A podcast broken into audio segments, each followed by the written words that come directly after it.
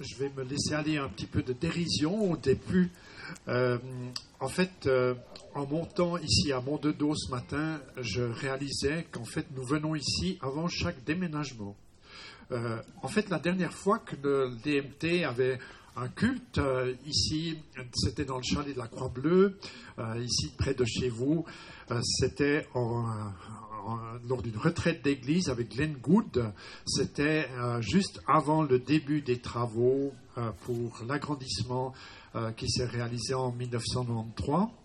Et puis voilà, on est devant un autre déménagement. J'ai fait des calculs comme ça dans ma tête en, 2086, ce sera l'échéance du contrat qu'on a pour l'Arsenal. Donc en 2085, euh, et je mets ça euh, pour l'enregistrement, puis que les jeunes puissent euh, le, recevoir, ou les petits qui seront là à ce moment-là, eh bien, eux qui seront des grands-parents hein, à ce moment-là, eh bien, ils pourront décider de renouveler le contrat. En fait, ça se fera dix ans avant.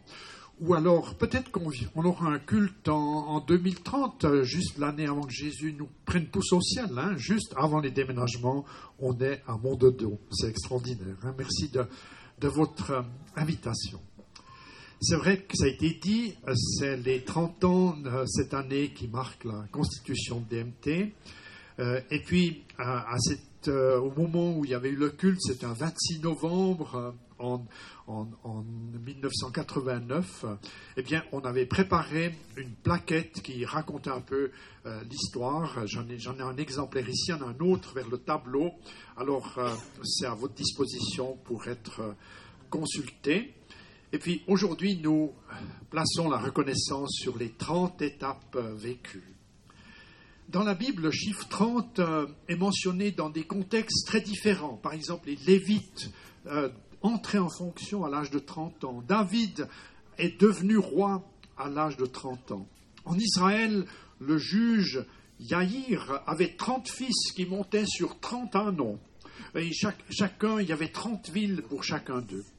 Euh, dans la parabole du, euh, du semeur, Jésus parle des 30 grains qui naissent d'un épi dont la graine a trouvé de la bonne terre.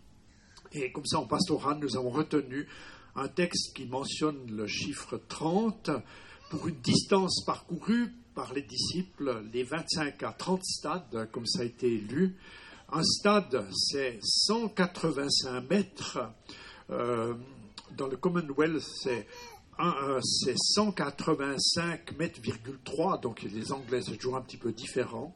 Donc, euh, les 30 stades, c'est à peu près 5,5 kilomètres qu'ils ont franchis.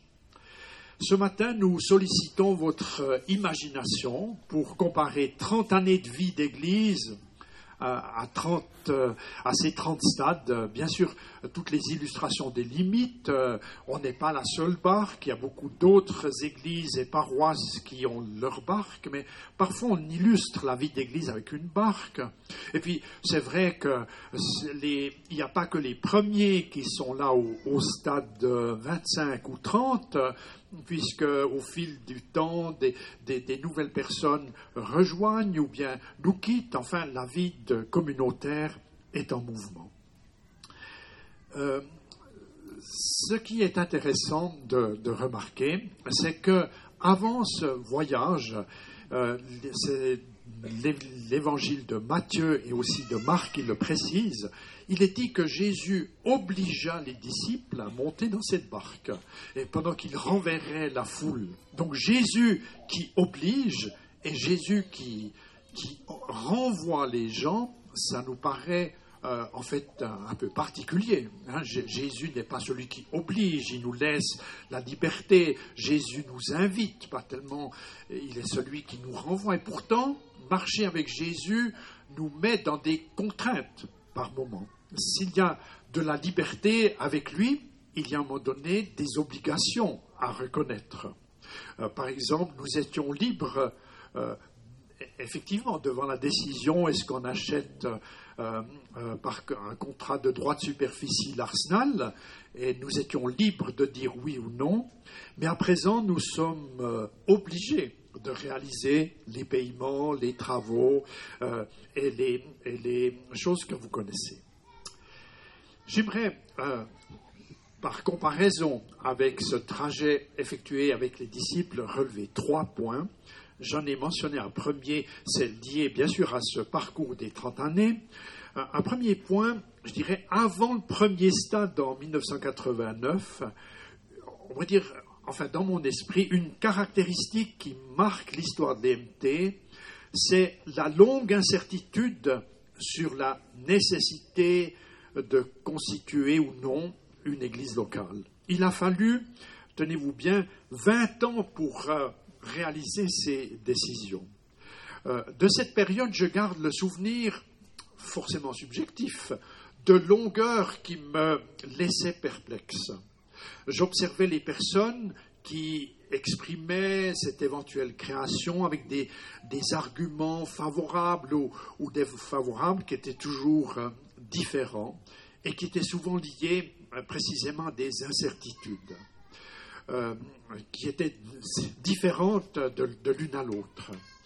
Et si pour bien des personnes c'était OK d'avoir un culte ou deux par mois au village, l'idée est que l'essentiel de la vie communautaire se développe dans les églises d'où la majorité des personnes étaient issues, donc soit à la chapelle de Moron ou celle de Jean-Guy.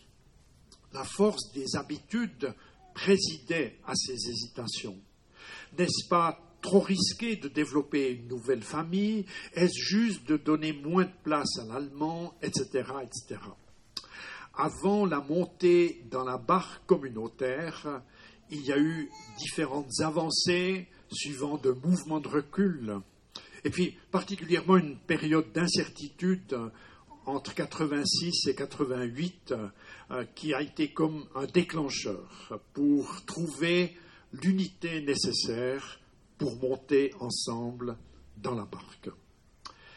Aujourd'hui, nous sommes reconnaissants pour les personnes qui ont entendu le Seigneur, je mets ça guillemets, les obliger à montrer dans un projet qui avait une allure inconfortable par rapport aux sécurités antérieures. Plusieurs d'entre elles sont au milieu de nous, toutes elles ont des histoires à raconter, peut-être justement le jour du 30e anniversaire. Et puis en pensant aux 25 à, 30 stades, soit aux 25 à 30 années, euh, aux personnes qui ont rejoint justement l'Église à ses débuts en 89 et jusqu'à 94, je me, je me disais, c'est peut-être bien si vous vous signalez comme ça, les autres pendant le pique-nique pourront vous poser l'une ou l'autre question.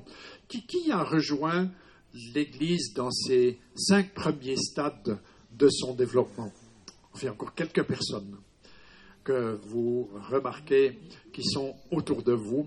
Et puis, euh, ça, ne veut pas dire qu'on aurait plus de mérite. Hein. Vous savez que Jésus a dit que les derniers seront les premiers. Donc, les derniers venus, vous avez une très bonne place aussi. Hein. Donc, euh, on n'est pas habitué à l'Église de donner plus de poids à des personnes qui seraient là depuis, depuis longtemps. C'était mon premier point. J'aimerais en mentionner un deuxième, un événement à, la fin du cinquième stade. C'était vers la fin de 1994. Je m'excuse, c'est le siècle passé, hein, c'est très long. Hein. Euh, il y avait, euh, bien sûr, il y aurait des événements à raconter pour chaque stade parcouru. Euh, avec encore la remarque que les stades que l'on parcourt ne sont pas je dirais, une succession de records, comme c'était le cas euh, encore dimanche dernier au Rangier avec Simone Fagioli. Hein. vous savez qu'il a, qu'il a, qu'il est monté les, les, plus de 5 km en, en dessous de 1 minute 40 secondes, hein, la première fois. Et puis ça fait 8 ans qu'il, euh, qu'il, arrive à, à baisser ses, records. Cet Italien qui, qui aime venir défier les Suisses et les autres Européens qui sont là. En fait, certains stades euh, qui ont peut-être été rapides dans, notre impression deviennent tout à coup plus longs à réaliser. Euh, je, me souviens d'une série biblique que nous avions, justement en novembre 1994, avec euh, Maurice Ray, un pasteur emblématique de Suisse romande, sur le thème du discernement. Et on avait même organisé une rencontre le samedi après-midi spécial jeune sur le discernement pour le choix du conjoint. Et puis, on a eu bien du succès. Hein. Il y avait des jeunes de, l'Église, mais aussi des, des, églises sœurs qui, étaient présentes. Et puis, il parlait de cette nécessité de nous tenir près de Jésus pour exercer le discernement. Et puis, tout à coup, qu'il avait fait exprès ou pas Je pensais qu'il a fait un peu exprès. Euh, le dimanche matin, pendant sa prédication, il dit, pour être dans le discernement selon le Christ, il faut se mettre près de sa croix, puis se retourne, puis cherche la croix, puis dit, elle est où votre croix? On n'avait pas de croix à l'église à l'époque, hein, parce que ça faisait 14 mois qu'on était dans les nouveaux locaux, euh, les choses n'étaient pas tout à fait terminées, et puis euh, c'était un moment un petit peu euh, humoristique et puis, et rigolo. Bref, sa question a donné une bonne impulsion au conseil, à la pastorale, pour achever l'équipement du mobilier sur le devant de la salle. Et puis, Évidemment, si un objet comme la croix n'est pas d'une importance première, parce que ce n'est pas le bois de la croix qui, qui, fait que le Christ soit là, euh, il y a néanmoins l'invitation dans, dans, ce que je vous raconte à, à cultiver la présence du Christ au fil des stades. D'ailleurs, c'est encore l'accent qui, dans la deuxième partie de la prédication, sera abordé par Matthieu. Oui, la rechercher personnellement et communautairement la présence du Christ fait la différence. Je dis encore un troisième accent, c'est un mot sur l'horaire des derniers stades. J'indiquais tout à l'heure que Matthieu et Marc donnaient quelques précisions supplémentaires euh, par rapport à ce récit.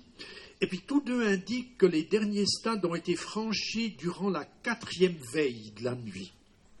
Euh, ça, veut dire, si on traduit ça, c'est en 3 heures et 6 heures le matin. Euh, à moins que l'on exerce un métier où l'horloge biologique est exercée à être bien réveillé à ce moment-là, pour la majorité des personnes, c'est quand même difficile d'être actif, bien actif, à partir de 3 heures ou 4 heures. J'en ai fait personnellement l'expérience euh, de trois fois surtout. Je pense à mon apprentissage agricole où la traite commençait à 4 heures à Münchenstein, bas campagne. Donc il fallait se lever à 3, 4, heures moins le quart, à 3h45. Euh, je pense aussi euh, euh, au mois où je fonctionnais avec une équipe euh, à la Boyard Convier. la, deuxième, la, première tranche entre 4 heures et midi et demi pendant un mois, c'était pour me payer ma deuxième voiture. Donc c'était dur d'après faire les foins et puis de nouveau se coucher pour reprendre le rythme du lendemain où j'ai encore une troisième expérience au, séchoir à herbe à Corgémont, où j'étais, vous vous souvenez, le bâtiment direction Sonsbeau après, après le passage sous la chemin de fer, c'était autrefois un, bâtiment réservé aux agriculteurs pour sécher l'herbe, pour transformer l'herbe en farine d'herbe. Et puis, j'étais l'un des, des intendants du lieu pendant une saison. Alors des fois, on commence euh, le boulot à 10 heures le soir, puis on finit à, 8 heures le matin, euh, puis on passe la main à celui qui reprend le relais. Donc, euh, c'est la seule fois où je me suis une fois en rentrant à, 8 heures le matin, endormi dans ma voiture, et puis heureusement que je suis sorti de la route où il y avait des grandes fenasses qui m'ont réveillé. Enfin, il n'y a pas eu de drame, mais ça aurait pu donner un drame. Ce que je voudrais dire, dans ces moments exigeants, où il faut vaincre le sommeil, certains paramètres se, dérèglent. Et ce qui touche notamment aux notions d'urgence, je me rappelle, j'avais téléphoné pour des fusibles à un électricien à 3 heures le matin, il m'a dit, mais tu dérailles, tu vois alors que c'est? Euh, euh, les notions d'urgence, on n'a pas le même, le même rapport, les risques non calculés, les décisions prises de manière euh, solitaire toujours dans la comparaison de, nos parcours des 30 ans avec les 30 stades, je dirais euh, aussi depuis plusieurs années, nous connaissons des réalités qui correspondent, je dirais, à l'horaire de la quatrième veille. Je pense aux préoccupations du manque de place à l'EMT, le long processus avant l'achat de, l'Arsenal, les travaux euh, de, rénovation, de financement qui, sont une exigence, aux attentes des personnes nouvelles ou présentes depuis longtemps, à la définition des, des objectifs euh, communs, etc. La barque de l'EMT est sollicitée par le roulis de la mer, c'est-à-dire par le cumul des vagues qui nous invite à garder le cap. Aujourd'hui, c'est la reconnaissance d'être gardé, de cultiver une communion saine avec les uns et les autres. Je conclus pour dire que les temps de marche, les appels à rester à l'écoute de Jésus, les étapes de navigation, les inconnus qui se trouvent devant nous, etc., dans tous ces moments, il est important de, de ne pas tomber dans la tentation de nous précipiter vers des solutions liées simplement à nos bonnes intentions. Communautairement, nous continuerons d'aller loin si nous alignons nos obéissances communes au Christ, avec peut-être parfois l'impression qu'on y est obligé. Cela vaut la peine, car Jésus se révèle encore différemment lorsque nous restons dans cette persévérance. Que Dieu nous bénisse ensemble. Amen.